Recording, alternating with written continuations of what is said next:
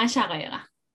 سلام، منم آرزوام و امروز با یک اپیزود دیگه از فیکاکست پیش شمایم. مهمون امروزمون دکتر شادان صادقیانه که شادان تخصصش در زمینه ماشین‌های خودرانه که حالا بیشتر باهاش صحبت می‌کنیم. سلام شادان، مرسی از اینکه اینجایی.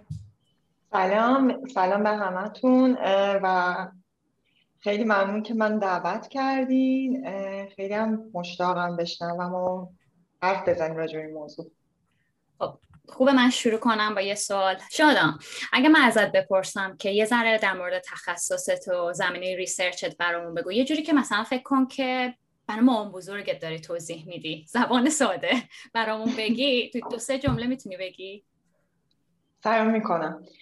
خب ما امروز اومدیم راجع به ماشین‌های خودران، یا حالا انگلیسیش ما میگیم automated vehicle، ولی خب به ما اون بزرگم اینو من نمیگم طبیعتاً، ولی اومدیم راجع به اینا حرف بزنیم. و کاری که من میکنم اینه که سعی میکنم که اون ماشین رو یه جوری طراحی کنم که مثل اون راننده‌ای باشه که قراره خیلی با تو به عنوان یک کسی که کنارش نشستی خیلی سازگار باشه و تو از اون سفری که با اون ماشین داری نه تنها لذت ببری بلکه حس امنیت بکنی و اینکه تمام همه کارا خوب به خوبی پیش بره.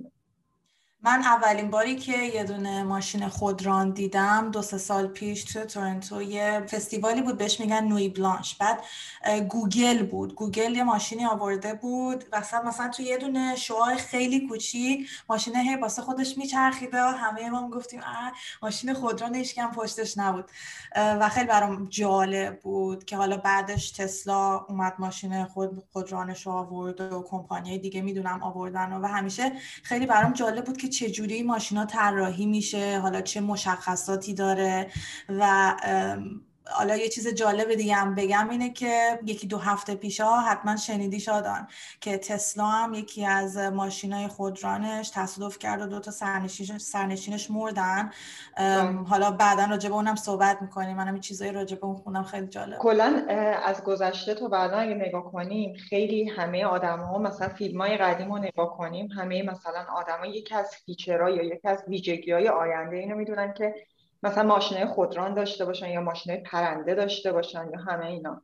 و مثلا حتی آرتیکل‌های مقاله‌های خبری هست که مال کمپانی‌های بزرگ مثلا پاور اند لایت کمپانی، کمپانی برق و اینای امریکا بوده که یه عکس خیلی معروفی داره که یه خانواده نشستن توی ماشین خودران و اینا دارن با هم دیگه بورد گیم بازی می‌کنن و اما بعد نوشتن که خب ما این آینده نزدیک ماست، در صورتی که خب الان مثلا از اون عکس یه چیزی نزدیک 60 سال گذشته ولی ما هنوز همچین چیزی رو تو خیابونامون نمی‌بینیم. یه اتفاقی که افتاده تو این مدت اینه که درسته مثلا گوگل، تسلا، خیلی از کمپانی‌های دیگه اومدن ماشینایی که تحت عنوان خودران هست آوردن توی مارکت یا حداقل معرفی کردن، دمو دادن از اون ماشینا، ولی خیلی راه زیاده تا بخوایم به اونجایی برسیم که بتونیم پلن بدیم، خیال راحت چشممون رو ببندیم، کتابمون رو بگیریم دستمون و خیالم راحت باشه که دیگه هیچ کاری ما با اون ماشین نداره. حالا یه خودم بیشتر میتونیم راجع به تسلا و تصادفش و اینا حرف بزنیم. قبل اینکه بریم جلو اول میخوام یه سوال کنم یه ذره در مورد خودت. چی شد که علاقه شروع شد؟ چی استارت این راحت بود؟ خیلی سوال جالبی اتفاقا، چون که من از بچگی خب خیلی نقاشی و ساختن چیزا مثلا لگو و خمیربازی اینجور چیزا دوست داشتم. بعد وقتی هم که دبیرستان بودم همیشه تو ذهنم بود که خب من معماری میخونم، حالا طراحی صنعتی، پس ذهنم بعد چون رشتم ریاضی بود خیلی بهش فکر نکردم راستش. و بعد من بر اساس داستان کنکور که من معماری قبول نشدم و رفتم کامپیوتر قبول شدم، رشته کامپیوتر خوندم، مهندسی نرم افزار. و بعد اومدم آلمان که برم سمت کامپیوتر انیمیشن که یه چیزی بود که به نظر من نزدیکترین چیزی بود که توی کامپیوتر به هنر بود.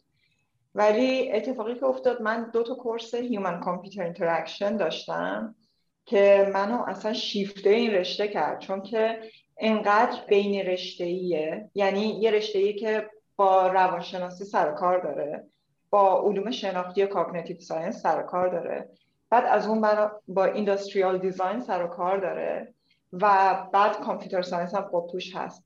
یعنی اینکه تو بیای آدما رو نگاه کنی، ببینی نیازشون چیه و بر اساس نیاز اونا یه محصولی رو طراحی کنی، به نظر من خیلی ارضا کننده تر از این بود که من بشینم صرفا کد بزنم برام. و من کلا خیلی آدم اجتماعی هستم، برای همین خیلی دلم می‌خواست که کار آیندم با آدما یه جوری سر و کار داشته باشه. و وقتی دکترامو شروع کردم، اولین پروژه‌ای که گرفتم، چون آلمان من دکترامو گرفتم، آلمان فاند پروژه، فاند دکترا خیلی جا از یه پروژه جدی میاد، که من این پروژه که داشتم با اسکانیا و فولکس واگن بود که راجع به کامیون‌های تمام نیمه اتومات بود که چجوری اون سیستم باید طراحی بشه که وقتی که یه قسمت بزرگی از کار راننده توسط اتوماسیون انجام میشه، اون سیستم بتونه با راننده ارتباط خوبی برقرار کنه، راننده وقتی که لازمه بتونه دوباره بیان عملی که لازمه رو که برای که سفرش امن باشه یا توی ترافیک مشکل ایجاد نکنه رو انجام بده. و این شد که من وارد حیطه ماشین خودکار شدم در واقع. ایول، چه جالب. شادان، یه ذره برامون از در واقع تحقیق توضیح میدی و اینکه ماشین‌های خودران، و من اصولا خیلی دوست دارم راجع به این موضوع بدونم که الان تو چه مرحله‌ای هستیم، چقدر پیشرفت کردیم، به کجا داریم میریم و تکنولوژی روزی که در زمینه ماشین‌های خودکار الان داریم چیه؟ آره، ببین من قبلا گفتم که یه تصویر قشنگی ما از یه ماشینی داریم که قرار شوفر رباتی ما باشه، ولی که اصلا دیگه ما کاری به کار به قول معروف تسک یا کارهای مربوط به رانندگی و کنترل حرکت ماشین نداشته باشه. حالا تا بیایم ما اونجا برسیم، گفتم که خیلی راه داریم و کل سیستم بین‌المللی، سازمان بین‌المللی هست به اسم FAI که اینا اومدن چند تا لول اتومات کردن حرکت ماشین، یعنی اتوماسیون رو تعریف کردن که از 5 تا لول یک لولیه که همین الان توی خیابون می‌بینیم که همه کار آدم میکنه و هیچ کاری توسط اتوماسیون انجام نمیشه. لول 2 لولیه که میگن assisted driving یا رانندگی دستیاری شده، یعنی کمک راننده داره در واقع، که این در واقع خیلی هم جالبه که این چیزی که تسلا داره الان ارائه میده و متاسفانه اتوپایلوت اسمشو گذاشته که حالا میتونیم بعدا راجبش حرف بزنیم. توی این لول 2 اتفاقی که میفته، سرعت کنترل میشه و اینم که توی لینمون بمونیم هم کنترل میشه، ولی این دلیل بر این نیست که ماشین بتونه تمام سناریوی موجود توی ترافیک رو پیش بینی کنه و بر اساسش عملیات مثلا اون مانور لازم انجام بده که ما انتظار داریم. یه لول بعدیش هست لول 3 که توی 10 سال آینده وارد مارکت میشه. لول 3 میگه من همه کارو میتونم بکنم، توی شرایط خاصی تو میتونی بری به عنوان راننده، کتابتو بخونی، کارتو بکنی، هر کاری دوست داری انجام بدی، نباید بخوابی.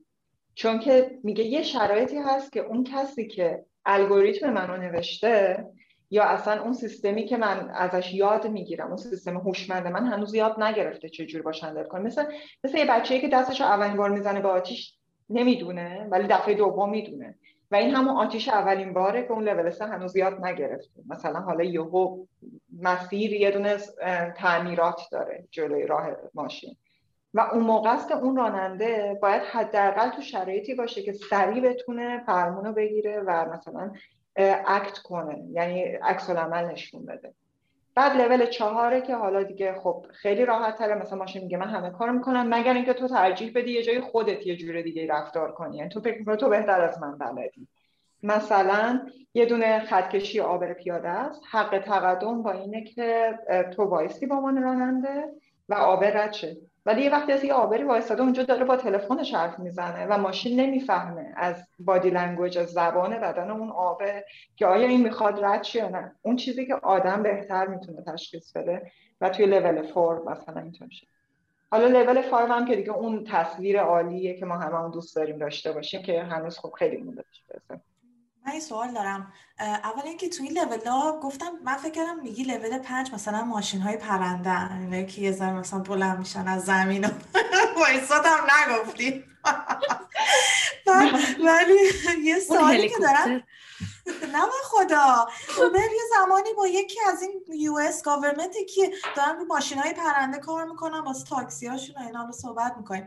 ولی برام جالب بود که گفتی تو لول 2 که در واقع ماشین‌های تسلا به عنوان مثال تو اون لولن، گفتی فقط سرعت رو کنترل میکنه و اینکه توی لاین وایسه، درسته که من فکر میکنم خیلی کار دیگه میکنه. مثلا خب ماشینا سنسورهای زیادی دور و برشون دارن و از تصادف جلوگیری میکنه، مثلا ترمز میکنه، خودشون پارک میکنن، مسیر رو بزنی توش میبرنت، نمیبرن؟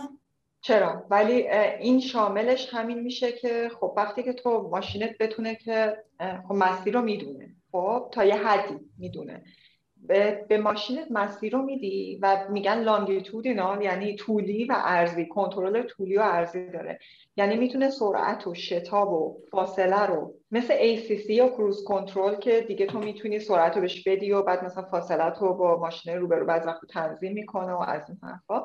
و یکی هم هست که لین کیپینگ دیگه، در واقع تو رو توی لین نگه می‌داره. حالا تا تو بیای به اون پاس، به اون مسیر برسی، این چند تا کارو میتونه بکنه، ولی این تضمین نمیکنه که مثلا اگه یک کسی بیا جلوت بپیچه همون لحظه بتونه سریع اکت کنه، یا مثلا اگه سنسورا، اصلا خیلی مهمه که چقدر سنسورا قابل اعتمادن. ما چند تا سنسور داریم که مثلا سنسور لیزره، یعنی در واقع داریم میگیم ماشین چجوری میبینه دیگه، چون مثلا هر راننده‌ای که میبینه و حس میکنه محیط اطرافشو، ماشین یه سنسور لیدار داره که مثل لیزر در واقع لیزره، و یه سری هم خب سنسورهای مثل کامپیوتر آپتیک داره، یعنی مثلا کامپیوتر ویژن کار میکنن این ماشین که حالا تشخیص میده.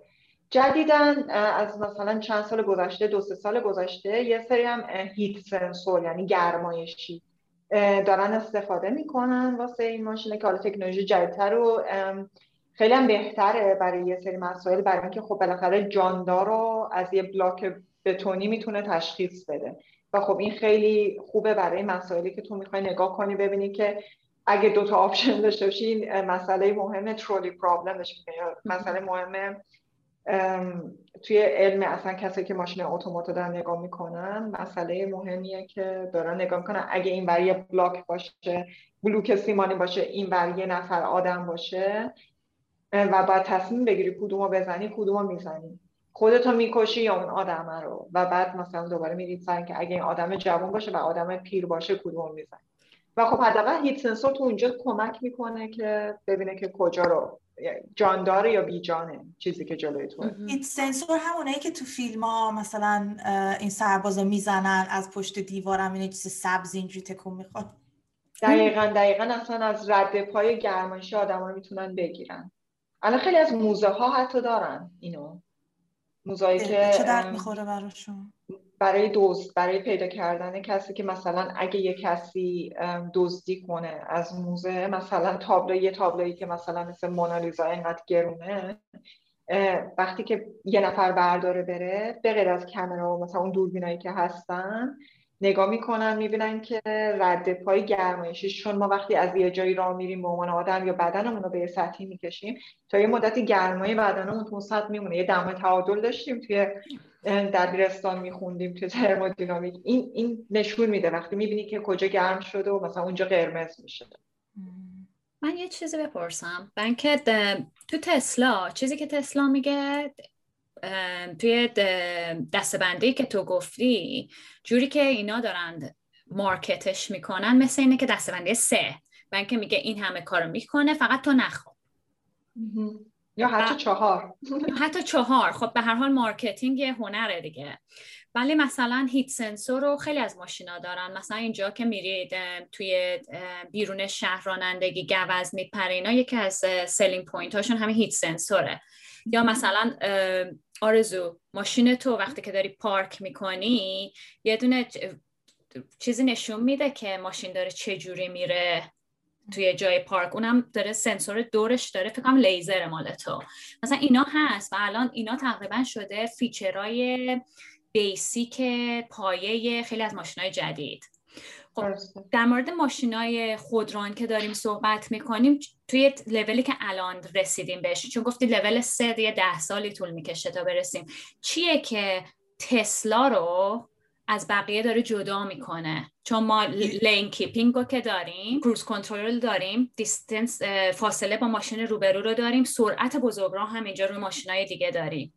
داشتی میگفتی ایلان ماسک اون مارکتینگ دیگه، ولی خیلی مهمه، خیلی مهمه، و اینکه یه میس انفورمیشن و اینایی هم هست که اطلاعات غلط و یا پکیجش کن یه جور دیگه بده. ولی به هر حال تسلا خودشو جدا کرده با یه تکنولوژی. اون چیه؟ میتونی یه ذره برامون بگی؟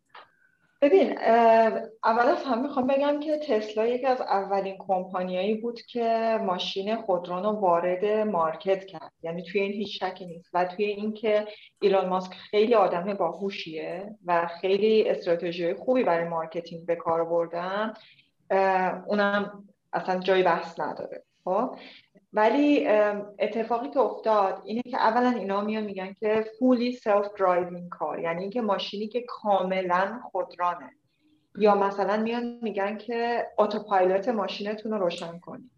وقتی میگیم اتوپایلوت، ما باید داریم به این فکر میکنیم که یاد چی میافتیم، عامه مردم رو داریم میگیم، نه کسی که مطالعه کرده راجع به این موضوع. ما یاد خلبان میافتیم و اتوپایلوت دقیقاً همون فیچر یا خصیصه‌ایه که توی هواپیماها الان داریم که خلبان میشینه و اتوپایلوت رو مثلا روشن میکنه و هواپیما دیگه اصلا تیکاف و سفر و لند رو خودش میتونه بکنه و خلبان میتونه از کابین بره بیرون. خب ولی اتفاقی که هست، تسلا میاد این اسم روی یه محصولی میذاره که این محصول اصلا به ما اجازه نباید بده که ما دستمون از روی فرمون برداریم یا چشممون از راه بره. و اتفاقی که میفته، آدما میرن ماشین با فیچر اتوپایلوت میخرن و میشینن فیلم هری پاتر میبینن و متاسفانه جونشون از دست میدن.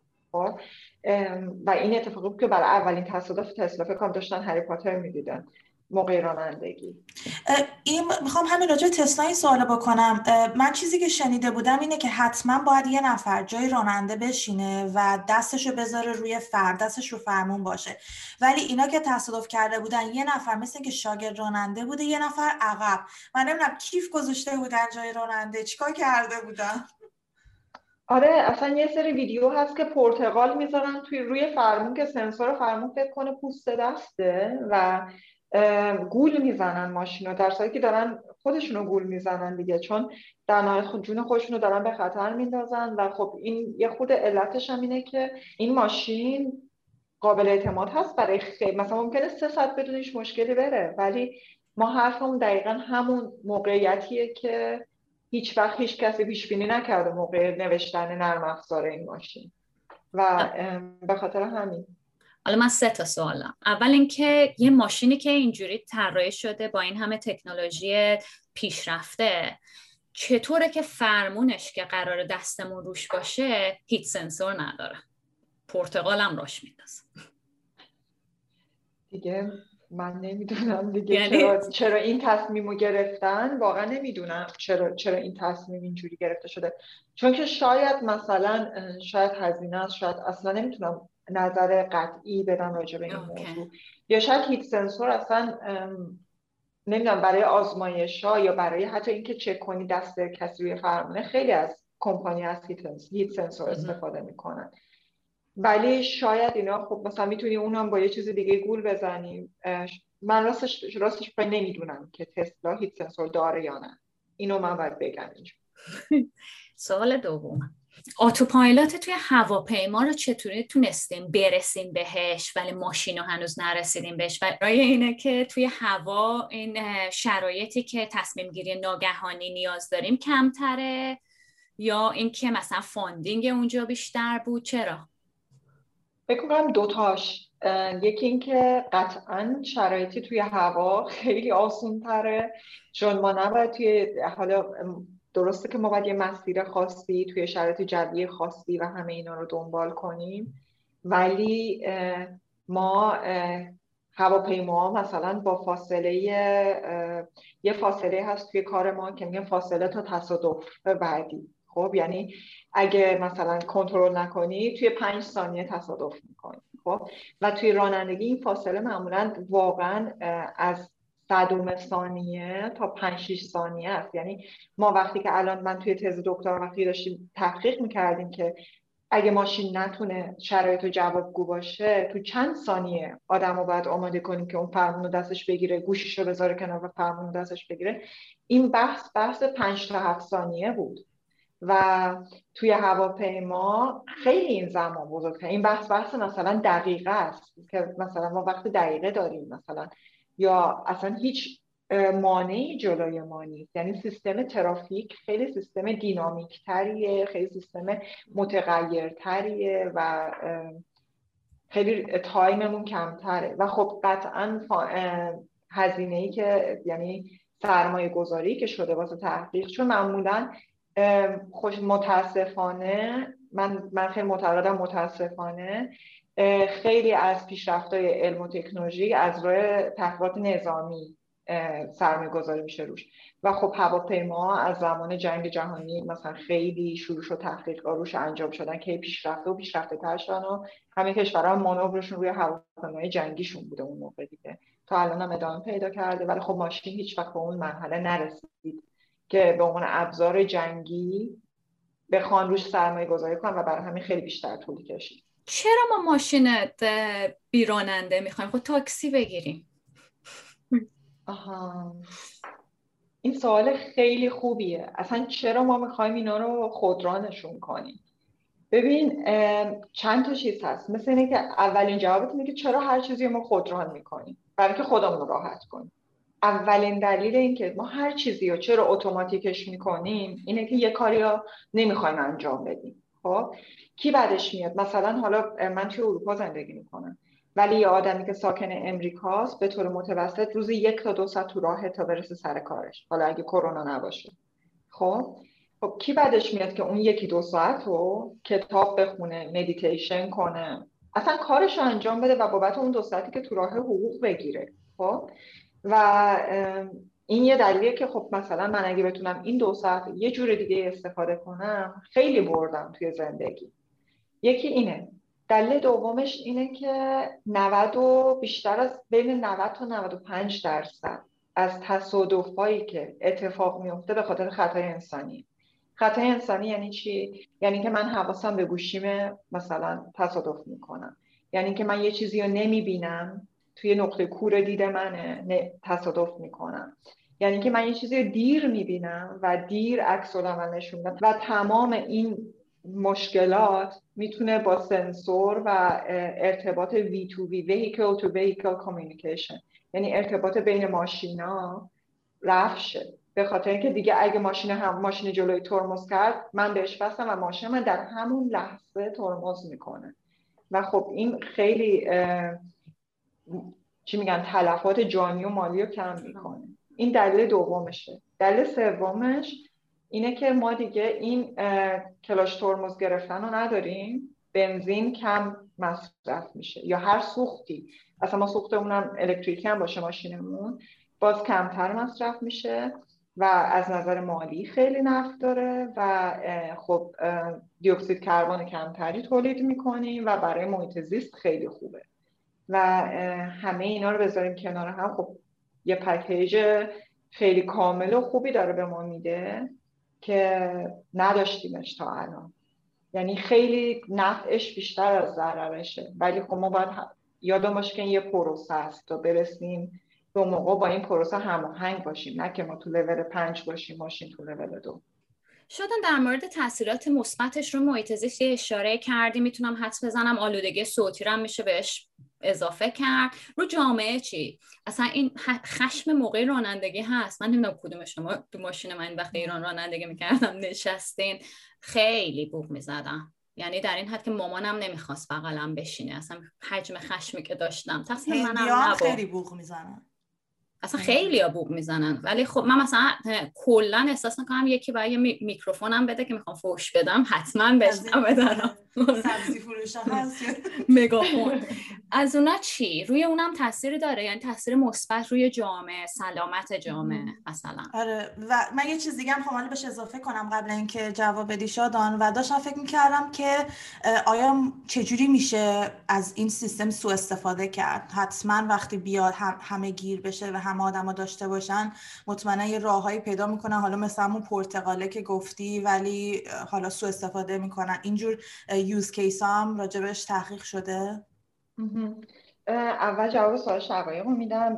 ببین خیلی به نکته خوبی اشاره کردی، چون که الان خیلی بیشتر تمرکز وقتی که ما داریم راجع به ماشین خودران حرف میزنیم روی اینه که از حداقل از طرف صنعت روی اینه که این ماشین بتونه رانندگی کنه و از نقطه A به نقطه B بره.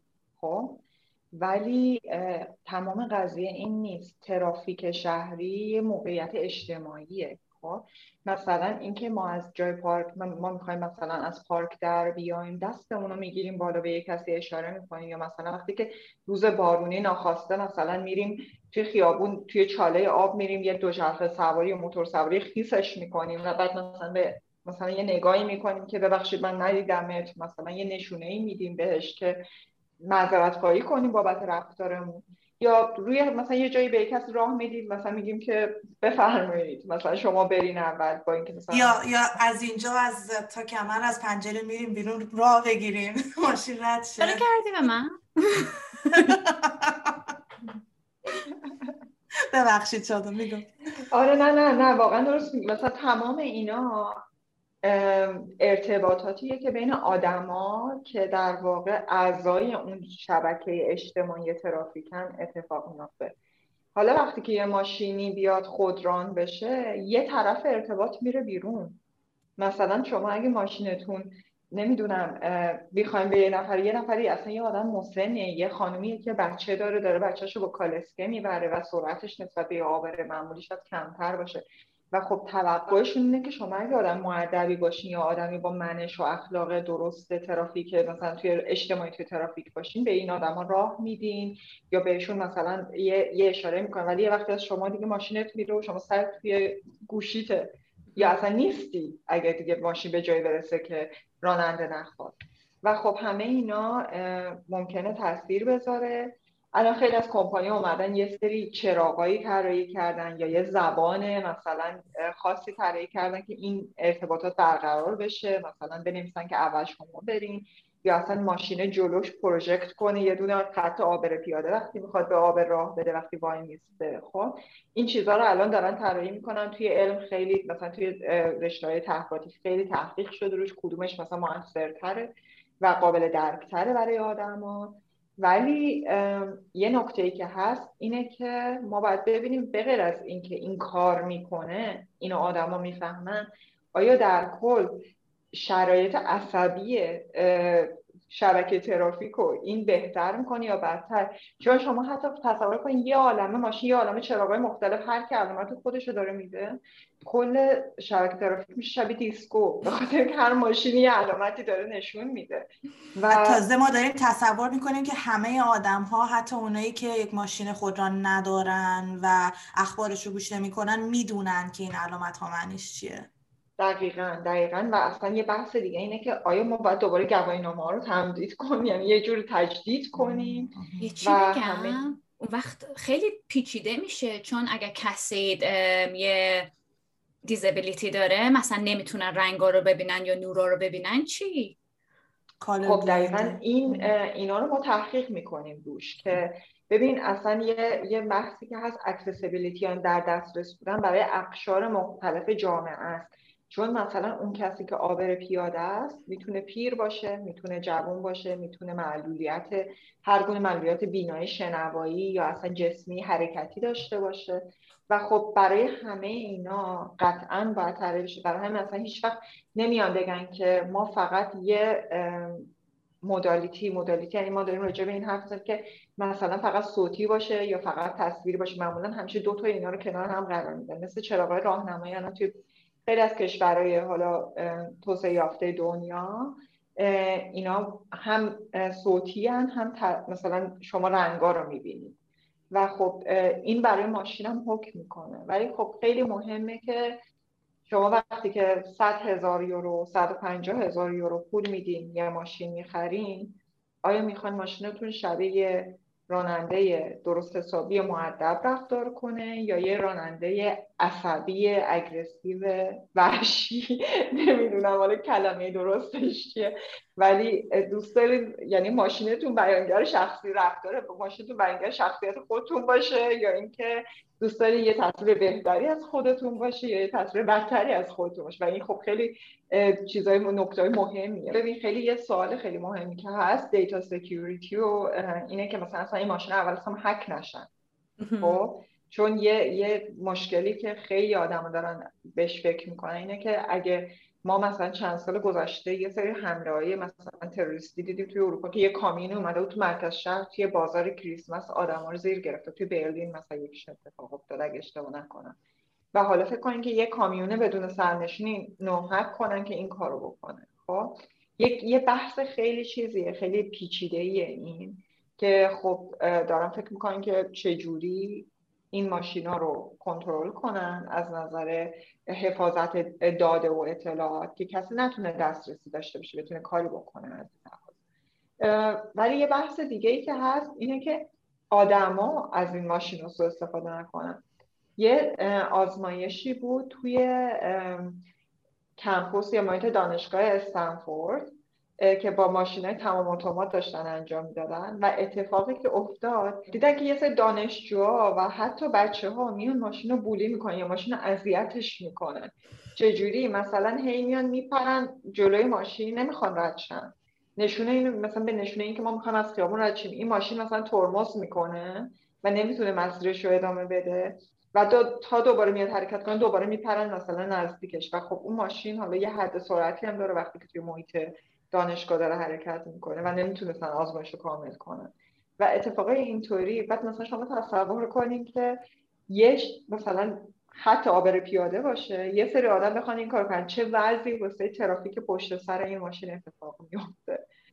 10 سال آینده خب همه که توانایی خرید ماشین مثلا لول 3 رو ندارن که، خب در نتیجه ترافیک ما میکس میشه، یعنی یه سری ماشینی که خودش رانندگی میکنه، یه سری ماشین لول 2 و خودمون رانندگی میکنیم، یه سری ماشین لول 2 و یه سری ماشین لول 3.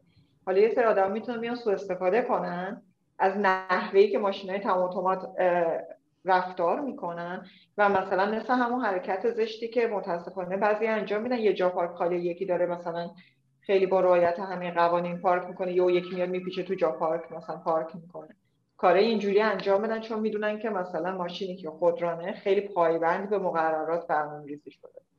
خب و همه اینا هم هست، ولی خب حالا باید ببینیم که متاسفانه ما هنوز انقدر شرایط تسته ماشینا رو توی محیط شهری نداریم و بیشترش هم به خاطر مشکلات امنیت جانی اون کسایی که تو آزمایش قرار شرکت کنن، چون نمیدونیم که چه اتفاقی براشون مثلا ممکنه بیفته و اجازه از نظر اخلاقی اجازه ریسک تو ریسک قرار دادن آدم‌ها رو بر تست نداریم. یه دونه مثال دیگه که داشتیم با شاعرانوز حرف می‌زدیم این بود که خب خیلی از آدم‌ها میتونن مثلا فرض کن دارن میرن یه کنسرتی یا یه مسابقه‌ای و به جای اینکه معمولا پول پارکینگ دم مسابقه اینا خیلی زیاده، مثلا اینجا داونتاون مثلا 40-50 دلار باید بدی برای چند ساعت، ولی ماشینو همینجوری میتونی حتی باید به درجه 3 یا 4 برسه دیگه چون سرنشین نخواهد داشت و حتی ماشین بس خوش تو خیابون بچرخه و اینا 2-3 ساعت تا شما کارتون تموم شه، پول پارکینگ هم ندی، حتی خب پول برقشو باید بدی یا اگه مثلا گازوئیل باشه پول بنزینشو باید بدی، ولی 300 میتونه رنج 300 مایلش میشه 9 پوند.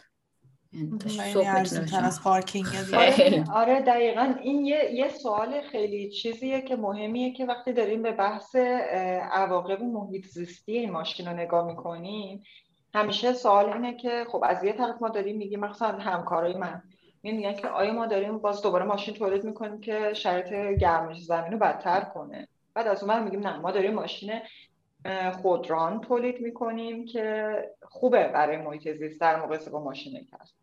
بعد از اون طرف میگیم که ولی خب وقتی ما این ماشینا رو داریم در واقع تمام کسایی که مثلا تو طول روز کار میکنن میتونن تو طول روز کار کنن ولی در اون حین مثلا رانندگی کنن، یعنی رانندگی بشه براشون و کسایی که نمیتونستن رانندگی کنن، مثل بچه‌ها، مثل سالمندا، مثل کسایی که گواهینامه ندارن، مثل کسایی که معلولیت دارن، همه اینا دیگه میتونن سفر کنن با ماشین بدون نیاز به توانایی رانندگی و در نتیجه تعداد افرادی که با ماشین سفر میکنن بیشتر میشه. پس این دوباره تولید دیوکسید کربن رو میبره بالا. و این مثالی که گفتی بهش میگن گوست درایوینگ، یعنی که ماشینی که هیچ کاربردی نداره، یعنی روح سرگردانه توی شهر که فقط شارژ پارکینگ نده. و خب همه اینا مشکلاتیه که ما داریم بهش فکر میکنیم و خیلی موضوع بروزیه، چون خیلی کم آدما متاسفانه یا صنایع به عواقب تصمیمایی که فقط برای تولید تکنولوژی میگیرن از نظر ساستینبیلیتی، یعنی از نظر محیط زیستی و پیشامدهای محیط زیستی و پیشامدهای اجتماعیش فکر میکنن. و خب راه حلش این میتونه باشه که ما دیگه بریم سراغ مثلا کارشرینگ، یعنی که ما یه ماشین رو با آدمای دیگه تقسیم کنیم یا شریک بشیم، یه مسیری از یا راید شرینگ، یعنی یه مسیری که ما روزمره میریم سر کار با چند نفر دیگه که تو همون مسیرن با هم دیگه بریم، یا مثلا بیایم حداقل تا یه جایی با دوچرخه بریم، از یه جایی به بعد سوار قطار بشیم و از یه جایی به بعد راید شیرینگ کنیم، یعنی مسیرمون رو با یه نفر دیگه تقسیم کنیم. به خاطر اینکه ما چه بخوایم چه نخوایم واقعیت اینه که الان شرایط محیط زیست بده، خب، و ما باید هر جوری که شده یه ذره دیگه از اون خودخواهی خودمون بگذریم و اینجوری هم نیست که من ویجیتریانم پس من ماشینم رو رانندگی میکنم، یعنی اصلا این دوتا شما کنسل نمی کنی، شما باید کمش کنی. خب و اینا یه سری چیزایی که ما داریم، من خیلی بهش فکر میکنم که چجوری میشه تکنولوژی رو طراحی کرد که به همچین رفتارهایی منجر بشه. یه چیز راجع به CO2 گفتی، من چند وقت پیشا یکی دو سال پیش جایی خوندم، حالا نمیدونم تو صحتش اگه میتونی تایید بکنی، خونده بودم که خب خیلی میگن ماشینای الکترونیک برای محیط زیست خوبه چون خب گازوئیل نمیسوزونه، اما خوندم که نوشته بود در طول عمر ماشین ها مقدار CO2 امیشنی که ماشین الکترونیک داره بیشتر از یه ماشین معمولیه و اگه اشتباه نکنم نوشته بود که بیشتر این CO2 امیشنش هم موقع تولید ماشین های الکترونیکیه در مقایسه با ماشین هایی که حالا سوخت معمولی میسوزونن. تو چیزی راجبه این میدونی؟ ببین من اینو شنیدم، خب اینکه چقدر موثقه نمیتونم تایید کنم یا رد کنم، خب ولی قابل پیش بینی صنایع یکی از بزرگترین بخشی هستن که در واقع باعث تولید CO2 یا گرمایش زمین میشه. حالا هر نوع صنعتی، صنایع تولیدی بیشتر از صنایع دیگه. خب ولی یه چیز دیگه ای که راجع به ماشین‌های الکتریک خیلی مهمه اینه که منبع اون الکتریسیتی که ما داریم وارد به عنوان سوخت ماشین به ماشین میگیم از کجا اومده. اگه اون منبع خودش برای تولید کردن اون الکتریسیتی باعث افزایش دیوکسید کربن شده باشه، دیگه ما چیزی اضافه کم نکردیم. و به خاطر همین یه بحث خیلی داغی هست که میگن که حواستون باشه که نرین تسلا بخرین فکر کنین محیط زیست رو دارین مثلا کمک میکنین، با اینکه نمیدونین از کجا داره میاد الکتریسیتی که دارین مصرف میکنین. اتفاقا به نظر من تسلا خیلی پیشروه در این زمینه. من یکی دو روز پیش جایی خوندم که تمام اون استیشناشون که حالا فرض کن مثل یه گس استیشنه ولی استیشناشون الکتریسیته میده به ماشین شما، تمام اونا رو دارن با نور خورشید، یعنی تا چند سال آینده روشون از این پنل‌های خورشیدی میذارن که الکتریسیتهشون اونجوری بگیرن. فکر کنم بهشون میگن شارژینگ استیشنز.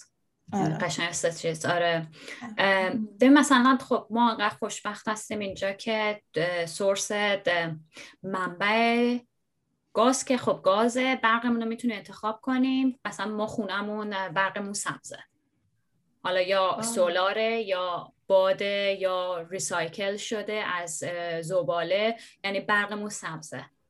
چقدر خوب. آره مثلا قشنگ وقتی که داری انتخاب میکنی که پرووایدرت کی باشه، چون ملی که نیست که خصوصی هم میتونید عوض کنی بری روی پرووایدری که سبزه و بیشتر پول میدین. آره یه ذره، ولی چون الان کل اروپا تارگت رو گذاشته که برسه به اون سبزیت کلمه نیست، به اون تمیزی، توی انرژی تمیز، ماشین تمیز دارن سوبسید میدن و کمک میکنن. یه چیزی که میخواستم بگم در مورد این که تولید ماشین میبره CO2 رو بالا، ولی باید فکر کنیم دارن فکر میکنن که توی زمانی که داریم ازش استفاده میکنیم اینو به اون کنسل میکنه. و من تو ذهنم بود ماشین برقی باتریاشون بعد 5 سال 7 سال باید عوض شه.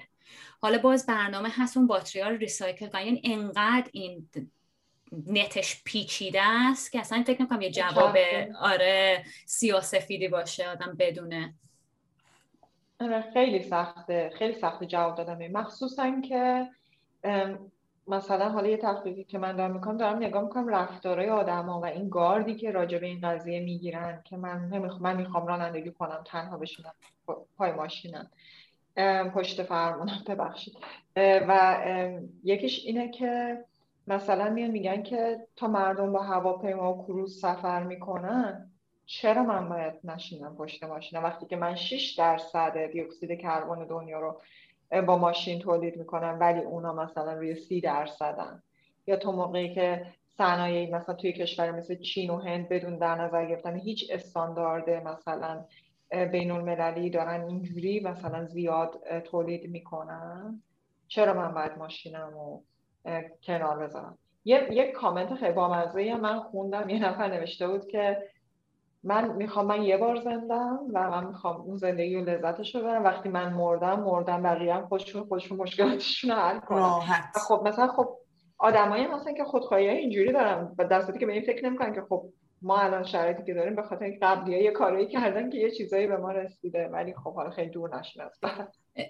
من یه سوال سریع بکنم، یه ذره ربط داره یه ذره ربط نداره. داشتم یه کتابی رو میخوندم و یه قسمتش بود در مورد طراحی ماشینا، نه ماشین الزاما خودران یا هر چیز، در مورد سال‌های حرف میزنیم که 100 سال پیش از شروعش. خب کلاً که ماشین اول طراحی شده بود برای مردها طراحی شده بود دیگه. اینجور که به نظر میاد توی پیشرفت علم اون قسمت چندان پیشرفت خاصی نکرده. شنیدم، یعنی داشتم میخوندم که دیدین توی این فیلم ها نشونت من ایمپکت رو میخواد نشون بده، یه دامی یه منکنی توی ماشینه که مثلا ایربگ که ساخته بودم میخوره میاد. من تازه فهمیدم که اون منکن یا دامی بر اساس مرد متوسط سیاه پوست میگم سفید پوست طراحی شده، یعنی حتی برای تمام کشورها هم مناسب نیست. در نتیجه فقط هم برای راننده است. میگفتش که با اینکه مردها به استاتیستیک مور سیگنیفیکن، یعنی به لحاظ آماری به مقابل توجه تر توی تصادف های مرگ بار هستن، زنا بیشتر میمیرن تو تصادف. چرا؟ این صندلیه این قنگلکه پشتش هست هدرسته، اون اگه درست نباشه روی پشتتون که ایمپکت رو بگیره، ضربه رو بگیره، آدم ممکنه که بمیره. خب برای من هیچ وقت نیست پایین ترین بالاترین به هیچ عنوان.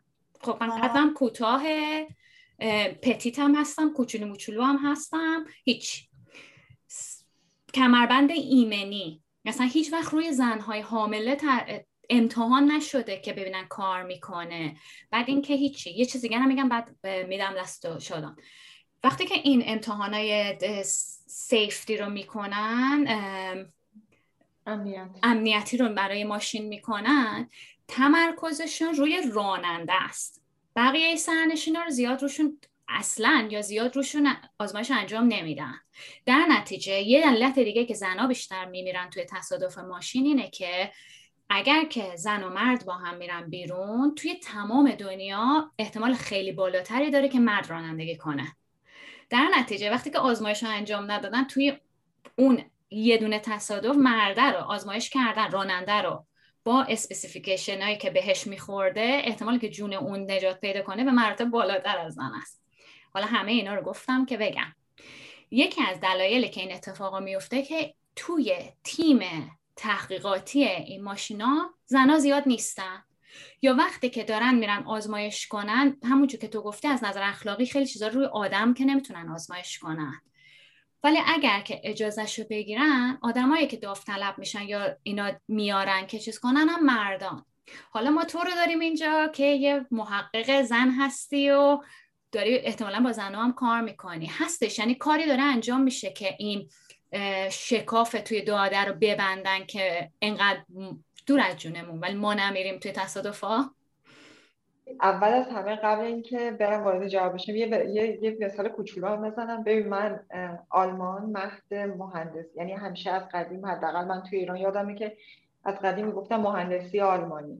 خب من وقتی که از ایران اومدم آلمان شاید چندین بار شد که مثلا یک کسی توی قطار یا اتوبوس از من می‌پرسید که اینجا چی کار می‌کنی. خب اون اولا و من میگفتم که من درس می‌خونم و من میگفتم رشته مهندسی می‌خونم.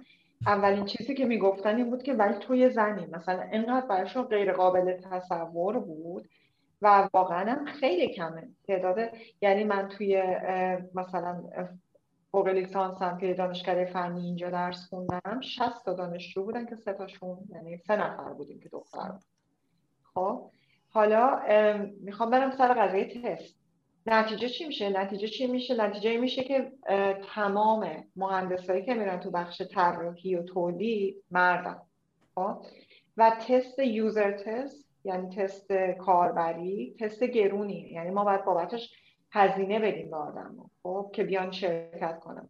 مثلا ما وقتی که یه نفر رو میاریم باید اندازه حقوق یه ساعتش بهش حقوق بدیم، چون یه ساعت از وقتش گذاشته وارد توی ساعت کاری ما اومده تست ما رو انجام بده. بعد اتفاقی که میفته اینه که خب اینا میان برای اینکه هزینه های تست رو ببرن پایین، همون کارمندا و همکارا و ایناشونو میارن میشونن توی مثلا ماشینا یا مدل‌ها یا سیمولیتور شبیه سازا و روی اونا تست انجام میدادن. حالا و در نتیجه این یه بایاس داره، یه چی میگن، یعنی اصلا به سمت مرداست یا یه تمایلی داره، جهتگیری شده، جنسیتی هم میتونیم بگیم هست، جهتگیری شده به سمت فقط نیازها و خصیصه های مثلا بدن مردا، حتی سیستمی که مردا فکر میکنن، به خاطر اینکه خب ما توی جامعهمون، تو هر جامعه‌ای بر اساس تربیت، شکل تربیتی مردا جور دیگه‌ای فکر میکنن و محیط رو جور دیگه‌ای میبینن و زنا جور دیگه‌ای. حالا این بستگی داره که چقدر اون جامعه مساوی رفته باشه بالا یا نرفته باشه بالا، که توی یک کشور مثل ایران اینجوریه. خب به خاطر اینکه اصلا سیستم تربیتی دختر و پسر اصلا نزدیک به هم نیست. خب و از نظر حالا درک محیطی من دارم میگم. خب بعد ولی الان چند ساله که واقعا خیلی اتفاق خوبی که افتاده، یه سری این اتیکال کمیته، کمیته های اخلاقی وارد بخش تحقیقاتی شدن که میان میگن که آیا شما آزمایشی که انجام میدی، کلمه‌ای که به کار میبرن میگن که دایورسیتی اند اینکلوژن شامل حالش میشه یا نه؟ یعنی چی؟ یعنی ما از اقشار مختلف جامعه وارد مطالعه کردیم یا نه؟ یعنی ما آیا مثلا ما زنها و مردا رو، تعداد زنها و مردایی که داشتیم برابر بودن؟ آیا ما مثلا برای افراد با ناتوانی‌های جسمی و همه اینا چیزی رو کسی داشتیم توی تستمون و چجوری این طراحیمون جواب میده واسه این آدما؟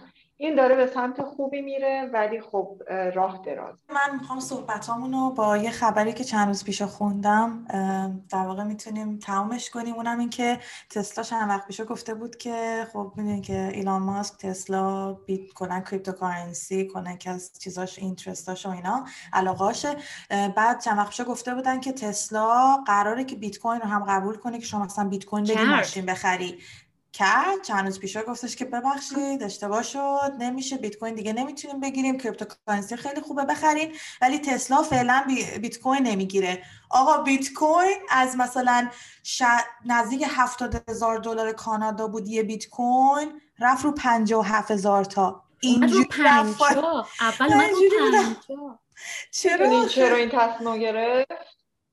چرا این تصمیم گرفت؟ به خاطر اینکه گفتن که بیت کوین و کریپتوکارنسی هایی که حالا شبیه بیت کوینن مغایرت دارن با اهداف محیط زیستی تسلا، چون تسلا یکی از بزرگترین نقطه قوت های مارکتینگش این بود که ما کمپانی هستیم که با محیط زیست فکر میکنیم و بیت کوین وقتی که ما به پروسه ماینینگ فکر کنیم دقیقا نقطه مقابل اون قضیه است و انقدر نقد شد به این حمایت تسلا از بیت کوین که مجبور شدن برای اینکه اون مأموریت یا رسالت خودشون رو زیر سوال نبرن دیگه مجبور شدن که یه قدم برن عقب و این قضیه رو منتفی کنن. ولی اینکه حالا ماینینگ میکنن و کلی برق میبره و اینا چیزی نبود که مثلا یکی مثل تسلا یا ایلان ماسک از اولش ندونن. بعد یه چیز دیگه هم هست،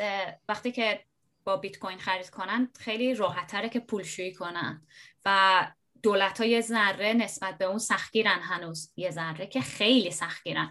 همه اینا باعث میشد که فروششون میمد پایین. بهتره الان بک‌ترک کنه که بعداً وقتی که بدتر شد دیگه نشه دیگه، چون کلاً ایلان ماسک توییت میکنه قبل فکر کردن، سهام خود تسلا هم بالا پایین میکنه. برام چیز جدیدی نیست. عالی بود شادان، مرسی که با حوصله توضیح دادی، چقدر دقیق برامون توضیح دادی و با یه زبونی که آسون بود برای ما هم بفهمیم، چون میدونم که وقتی که یه نفر تحقیق میکنه توی زمینه ای با زبانهای پیچیده اون تحقیق خیلی آشنایی داره. دست درد نکنه. مرسی، به منم خیلی خوش گذشت و امیدوارم که واقعا تونسته باشم درست شدن، چون واقعیتش رو بخوام من تمام این کارا رو به انگلیسی و آلمانی کردم و یه استرسی هم داشتم قبل اینکه بیام، یه ذره قوت قلب برای من. حالا امیدوارم که تونسته باشم خوب جواب بدم. مطمئن من داشتم فکر می‌کردم چقدر همه کلمه‌ها رو قشنگ فارسی گفت شادان و نه خیلی خوب بود، دست درد نکنه. تمرین کرده بودم. خیلی خوب، مرسی، خیلی ممنونم. تا اپیزود بعدی خداحافظ. خداحافظ.